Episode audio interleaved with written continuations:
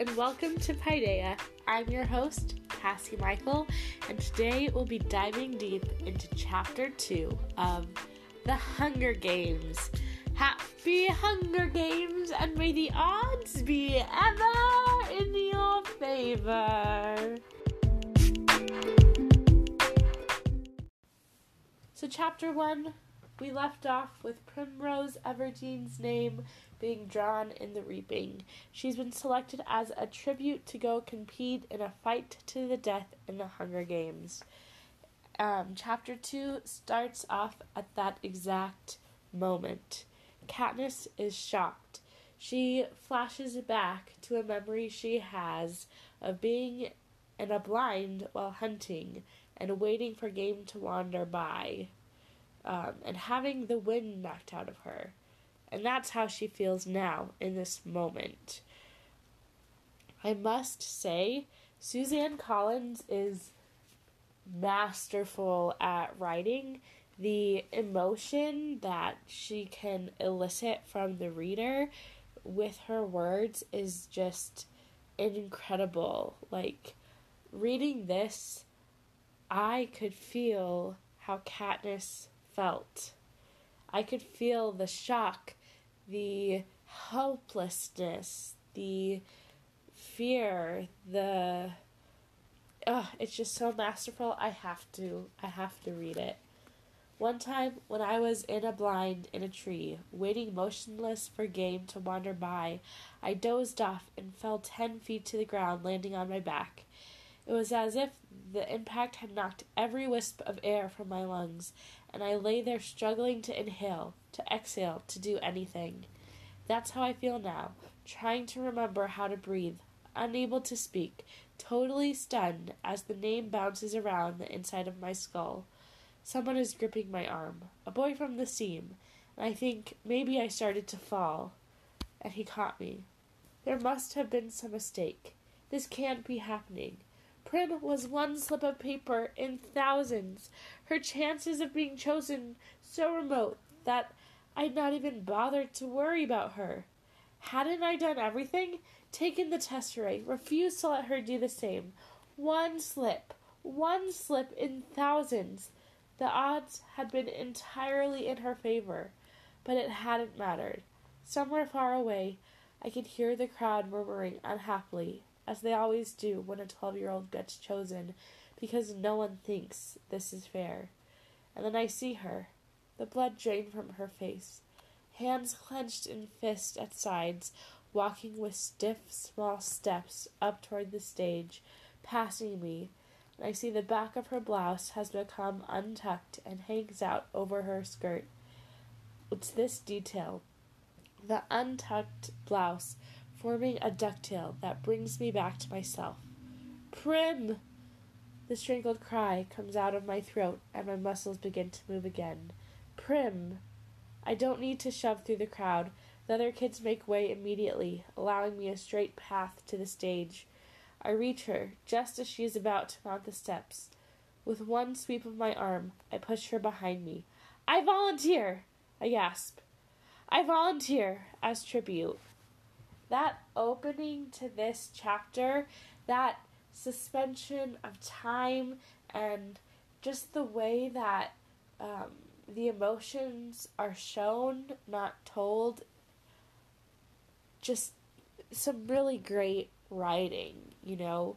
It doesn't say Katniss was shocked, but we know that from her reaction, not being able to breathe, her thoughts about not having worried about Prim.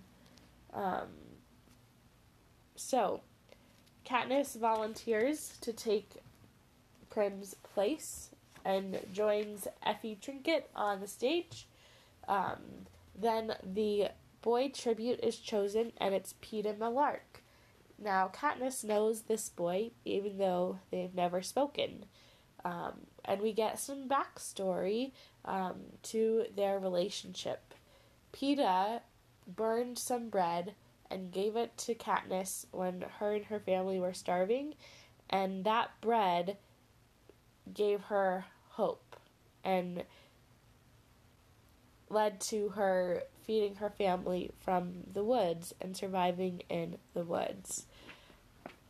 The ceremony ends with the mayor finishing reading the Treaty of Treason and Peeta and Katniss shaking hands. As far as plot goes, not a lot happened in this chapter, but we do get some backstory and some more insight into this world, and uh, we see Katniss as a young girl and get to see some of her memories. And it's a really great chapter for that backstory. And I'm excited to dive deep with the chapter and discuss it in more detail. All right, so diving in, I'm going to start with some of the questions I had from this chapter. So, one, it's kind of a silly, well, maybe not silly question, but some might think it is. So, as Katniss is thinking about Peeta Mellark and we get some of the backstory, um, she talks about how starvation isn't that uncommon of a fate in um, District 12. Starvation's not an uncommon fate in District 12. Who hasn't seen the victims? Older people who can't work, children from a family with too many to feed, those injured in the mines, straggling through the street, and one day you come upon them sitting motionless against a wall or lying in the meadow. You hear the wails from a house, and the peacekeepers are called in to revive the retrieve the body. Starvation is never the cause of death officially. It's always the flu, or exposure, or pneumonia, but that fools no one. So, specifically, the line with um, children from a family with too many to feed made me wonder why, in a world like this, do people have children? Um, and in the first chapter, I don't think I talked about it in the episode, but in the book, Katniss and Gale discuss children.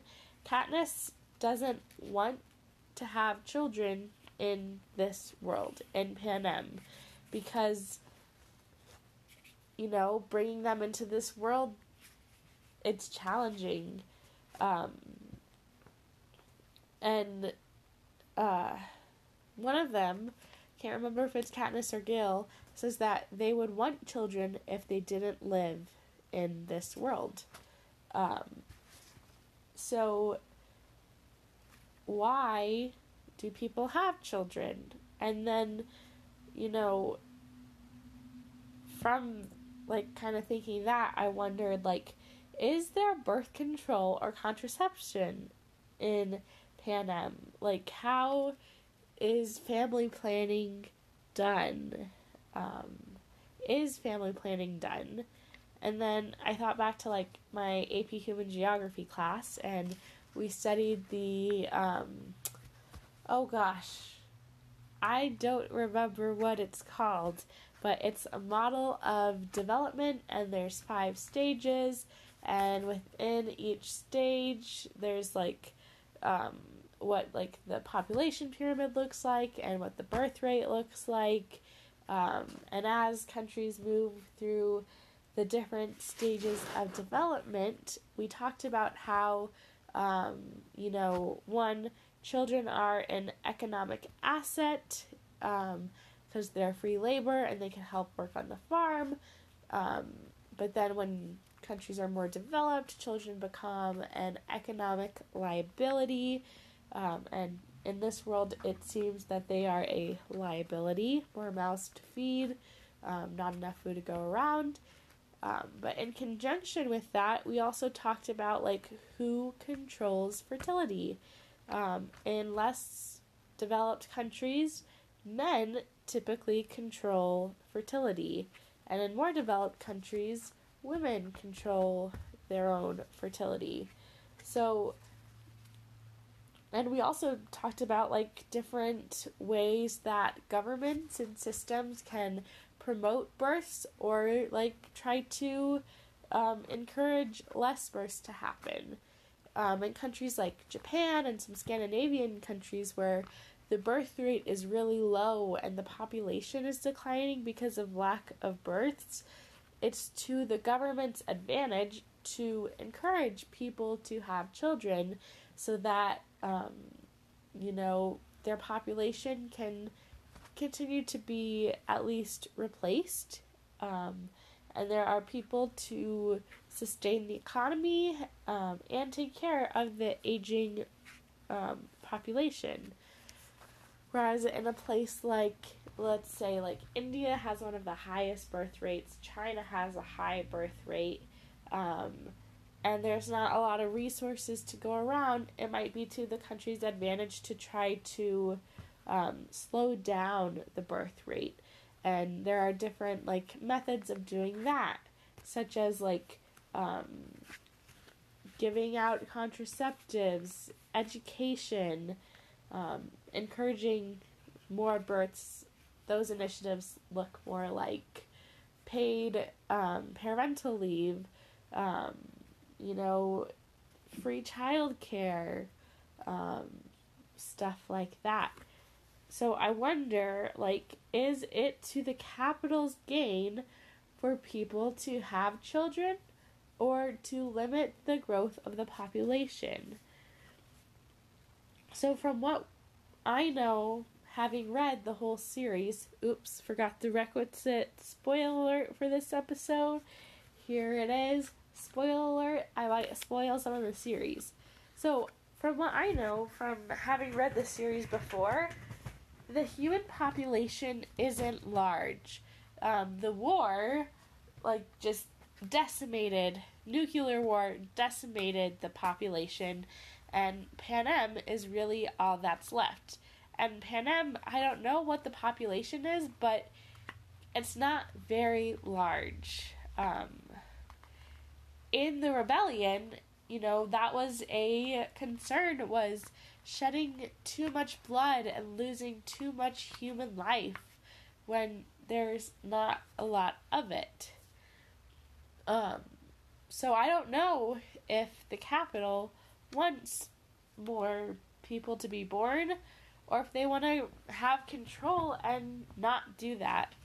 From their actions and from the conditions we see in District 12, the Capitol doesn't do anything to support the districts. Um, they don't do anything to make it easy for people to have children and to help promote the human population growth. So it's hard to know what they want. Another question I have is um, about you know, like kind of like social contracts and what we owe one another. So Katniss says, I feel like I owe him something, and I hate owing people. Maybe if I thanked him at some point, I'd feel less conflicted now. I thought about it a couple of times, but the opportunity never seemed to present itself, and now it never will. So, this is in like she's just finished telling the story about how Peeta burned the bread and gave it to her, and how she connects that with hope. Um, and so she feels like she owes him. My question is what do we owe people? How is that determined? And do we always have to honor that? So I think about this on multiple levels. Just as fellow humans, what do we owe one another? What do we owe strangers? Um, and then how is that determined? Is that determined? Is there some type of like universal social contracts where no matter what culture you are, you know, that kind of transaction, that social contract of owing something is the same? Or does it vary among cultures? I'm guessing it varies among cultures and among like lifestyles and worldviews. Um, but there might be some universality to it. Um, and then, do we always have to honor um, that feeling of owing someone or that you know, kind of social transaction. You know, what if we owe someone something, but it's gonna harm ourselves to repay them? Like, do we honor what we owe them, or do we have self preservation? You know? What do we do? So, then, you know, the other big question from this chapter is what compels Peeta to give Katniss that bread? Um, yeah, she says, um, let's see. I will read a little bit of an excerpt. All right. There was a clatter in the bakery, and I heard the woman screaming again, and the sound of a blow. I vaguely wondered what was going on. Feet slouched toward me through the mud, and I thought, It's her. She's coming to drive me away with a stick. But it wasn't her. It was the boy. In his arm he carried two large loaves of bread that must have fallen into the fire because the crusts were scorched black. His mother was yelling, Feed it to the pig, you stupid creature. Why not? No one decent will buy burned bread. He began to tear off chunks from the burned parts and toss them into the trough, and the front bakery bell rung, and the mother disappeared to help a customer. The boy never even glanced my way, but I was watching him. Because of the bread, because of the red wheel that stood out on his cheekbone. What had she hit him with? My parents never hit us. I couldn't even imagine it. The boy took one look back to the bakery as if checking that the coast was clear. Then, his attention back on the pig, he threw a loaf of bread in my direction. The second quickly followed, and he sloshed back to the bakery, closing the kitchen door tightly behind him. I stared at the loaves in disbelief. They were fine, perfect, really, except for the burned areas. Did he mean for me to have them? He must have, because there they were at my feet. Before anyone could witness what had happened, I shoved the loaves under my shirt, wrapped the hunting jacket tightly about me, and walked swiftly away. The heat of the bread burned into my skin, but I clutched it tighter, clinging to life. By the time I reached home, the loaves had cooled somewhat, but the insides were still warm. When I dropped them on the table, Prim's hands reached to tear off a chunk, but I made her sit, forced my mother to join us at the table, and poured warm tea. I scraped off the black stuff and sliced the bread. We ate an entire loaf slice by slice. It was good, hearty bread, filled with raisins and nuts. I put my clothes to dry at the fire, crawled into bed, and fell into a dreamless sleep. It didn't occur to me until the next morning that the boy might have burned the bread on purpose, might have dropped the loaves into the flames, knowing it meant being punished, and then delivered them to me. But I dismissed this. It must have been an accident. Why would he have done it? He didn't even know me. Still, just throwing me the bread was an enormous kindness that would have surely resulted in a beating if discovered. I couldn't explain his actions. So, spoiler alert again, um, we know that Peter, Peeta, um, might have been compelled by love to do this. Um, as we find out later in the chapter, he's loved Katniss for a long time or had a crush on her. They didn't really know each other, and can you really love someone without knowing them? Um, but people do kindnesses like this, you know, in everyday life. Um, we risk, people will risk their safety to protect others. I think of soldiers, I think of the nurses and doctors and emergency room staff um, battling the COVID pandemic. Um, and, you know, um, I've, you know, given to the homeless sometimes when I'm driving and I come to a stoplight and there's someone, whatever change um, or cash I have in my car, um, I like to give it to them. I don't know these people, they're strangers. Um, but what compels me to give? I think it's empathy, you know, um, and wanting to do something to help. Um, but I wonder if Peeta has given bread to other people, um, or if he only did it for Katniss. And I wonder how the other merchants help when they see the starving. Um, or how, I wonder how they can stand not to help, how they can stand to not do something about this injustice that they see with the starving people. Maybe they don't see it, maybe they're blind to it, maybe they think it's not their problem. I don't know. Uh, that's just a thought.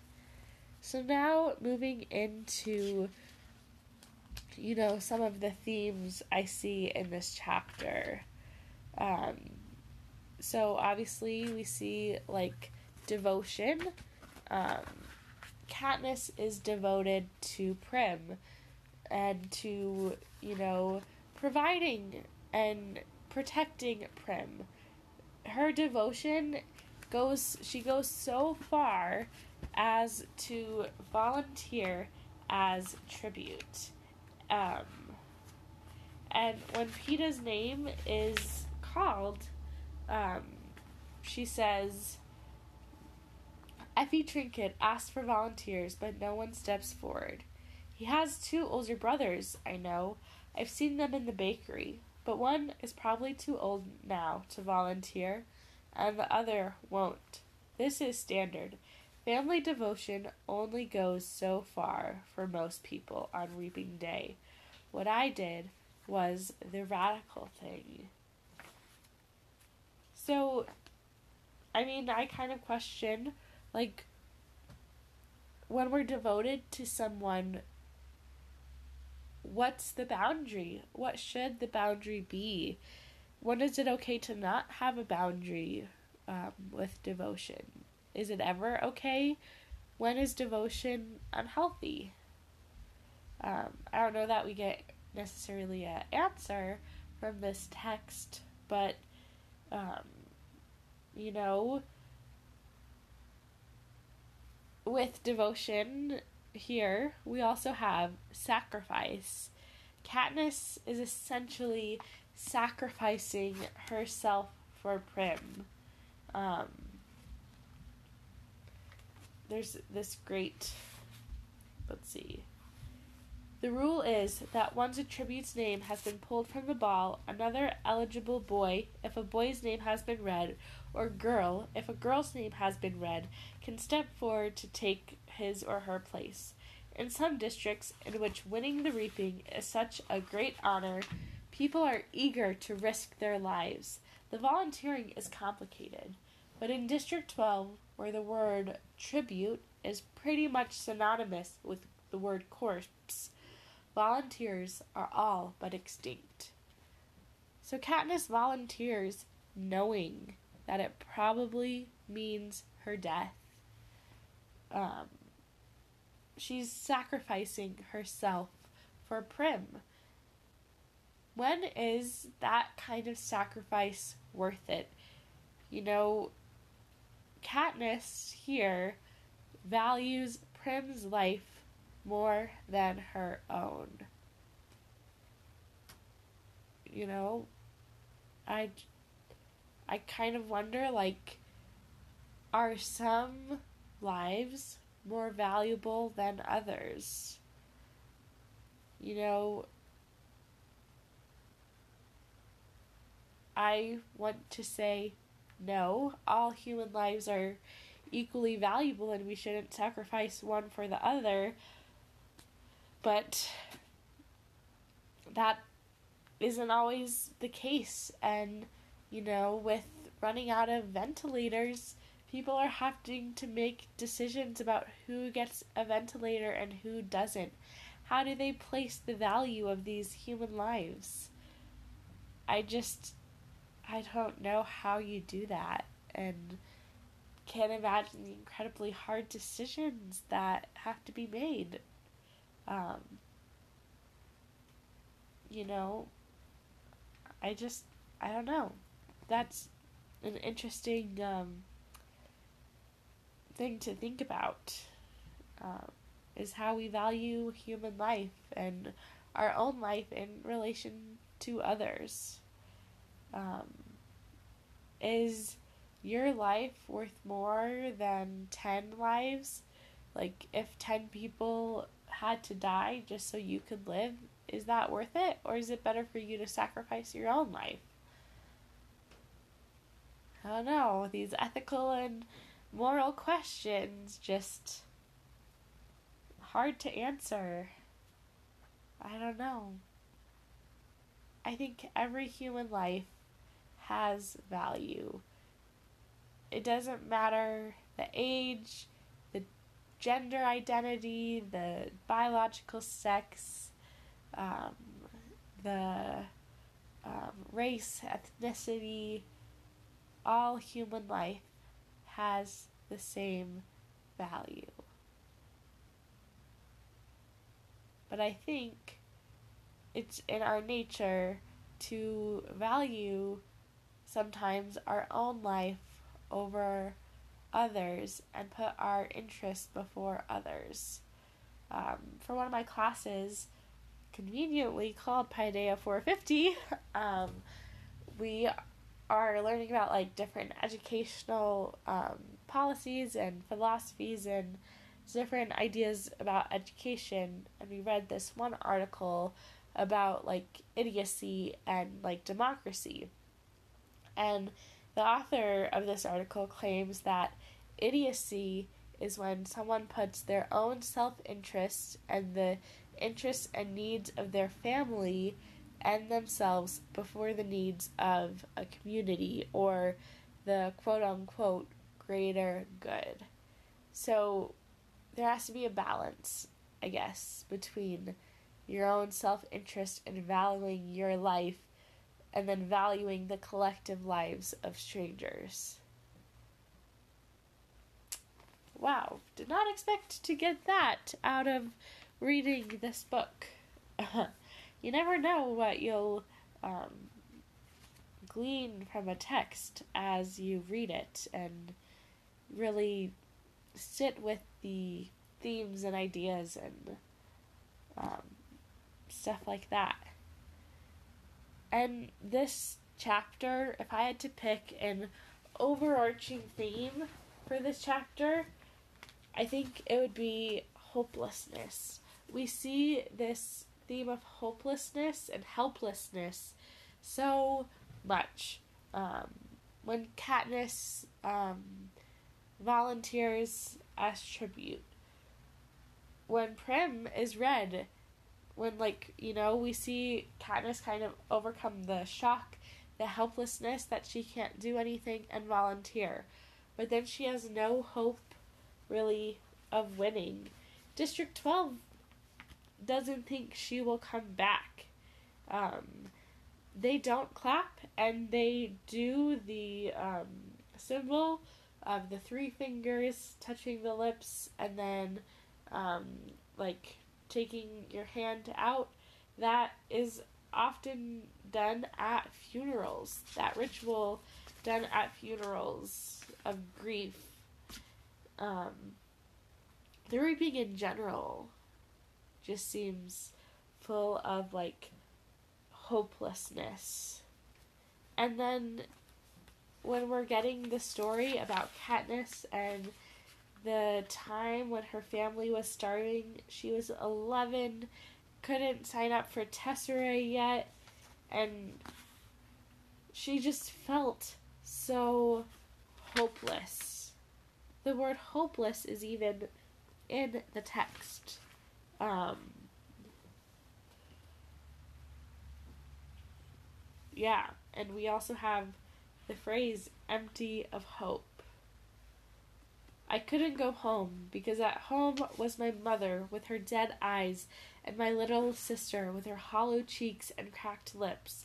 I couldn't walk into that room with the smoky fire from the damp branches I had scavenged at the edge of the woods after the coal had run out. My hands empty of any hope.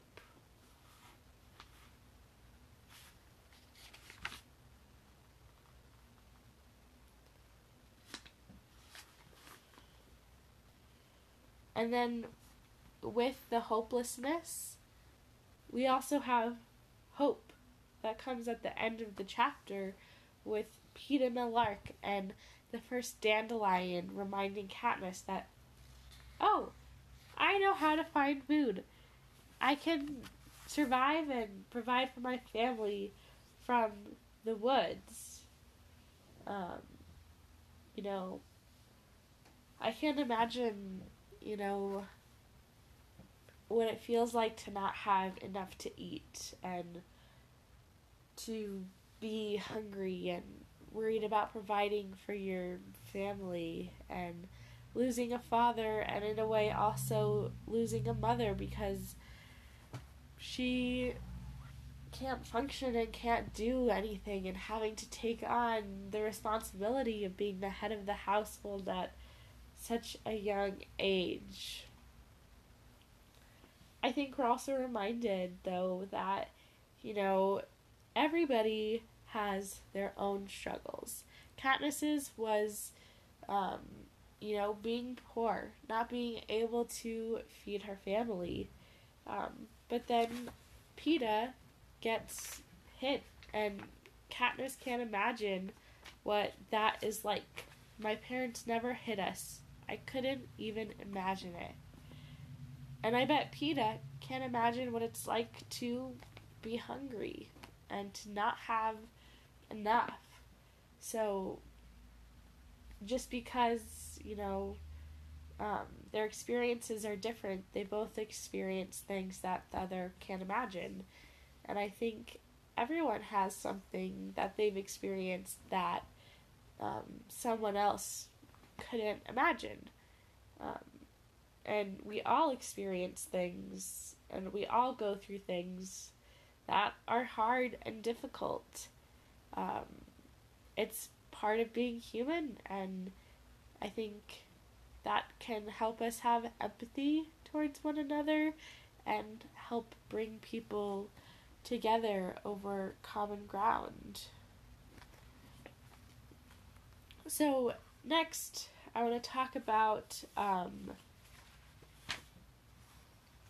District 12's response to Katniss volunteering as tribute. I've already mentioned it a little bit, but it's a very powerful part of the book. To the everlasting credit of the people of District 12, not one person claps, not even the ones holding betting slips the ones who are usually beyond caring, possibly because they know me from the Hob, or knew my father, or have encountered Prim, whom no one can help loving. So instead of acknowledging applause, I stand there unmoving while they take part in the boldest form of dissent they can manage. Silence, which says, We do not agree. We do not condone all of this is wrong, then something unexpected happens. At least, I don't expect it because I don't think of District 12 as a place that cares about me. But a shift has occurred since I stepped up to take Prim's place, and now it seems I've become someone precious. At first one, then another, then almost every member of the crowd touches the three middle fingers of their left hand to their lips and holds it out to me. This is an old and rarely used gesture of our district, occasionally seen at funerals. It means thanks, it means admiration, it means goodbye to someone you love. So that's the first hint of like rebellion of collective dissent, collective going against the authority and going against what is expected. We have Gale and Katniss who in the woods they say all these things about District 12 and the Capitol and how things should be different. But this response of District 12, this collective kind of protest against the norms, against what's expected, it's just so powerful and so moving. Um, and I also get from that short passage that sometimes we might not realize how we impact others or how we're connected to others. Um, I'm sure Katniss is cared about in District 12. She trades with so many people. Um, she provides food for people and trades with people. So she's in relationship with people like Greasy Sae, um, the mayor, Madge, um, and families of the seam.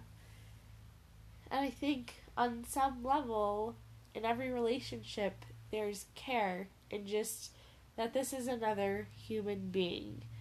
Then, in Katniss's case, there's care in that this is a human being who provides me a valuable service, who is dependable and reliable, um, and something like that.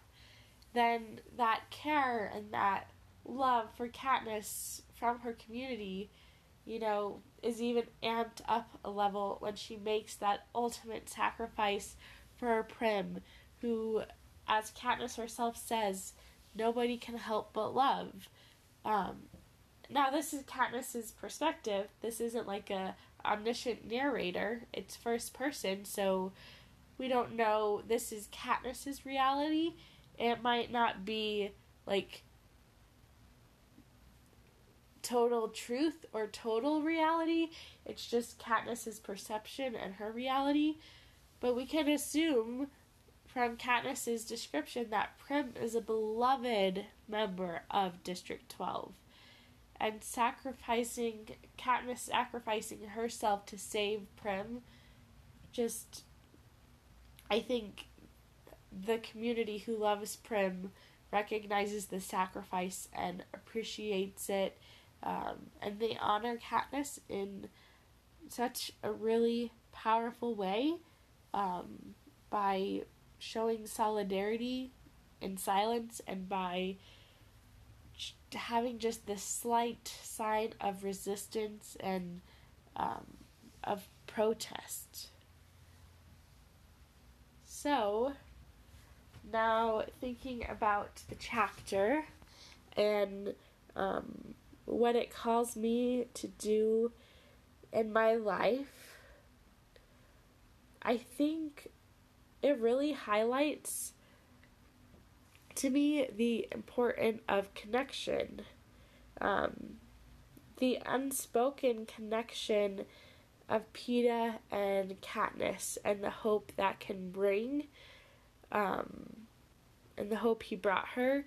I think I want to be someone who can bring hope to other people. So I want to be more intentional about my interactions, both spoken and unspoken, and try to bring hope to people in this uncertain time that perhaps people are feeling hopeless. I'm also called to, um, you know, kind of like speak out in ways against the injustices I see um, and to, you know, say that, like, this is wrong and I do not condone it. Maybe not in such as powerful a way as all of District 12 did in how they sent off Katniss to the Hunger Games, but I want to find ways to um, be more vocal about just injustices I see and doing what I can um, to make the world just a better place. So I want to bring hope and justice into the world. Just a reminder that I would love to be in conversation with all of you. So if you have a thought, an answer to one of the questions I pose, a different reading of the text, um, an idea about themes or um, anything, a story you'd like to share, you can send me a voicemail and you can send um, a voicemail. Like, I think you can just record it on your phone um, and you can go to the link https colon slash slash anchor.fm slash cassie dash michael slash message. So once again if you'd like to send a voicemail voice message to me and be in conversation with me i would love it and love to include some voice messages on the podcast um, that would be https colon slash slash anchor dot fm slash cassie dash michael dash message. So that's anchor dot fm slash c a s s i e dash m i c h e l slash message. So my thought today for the voicemail um, is that, you know, Ender's Game and Hunger Games are both books in worlds that look completely different than our own, um, and that have been completely changed by war and other tragedies. But both of these books tell us and inform us about our world. Um, and we can see our world in the books. And I just think that is really incredible. And um, I think it's a good way to evaluate our own society and what can change and how we as individuals can live better. Um, and I think both the books are really enjoyable to read. They're entertaining. They take you through so many emotions and um, yeah, stories are so powerful and uh, these stories really can teach us a lot and even rereading it i'm getting a lot out of um, the hunger games that i didn't before so I'm really excited to be reading these books.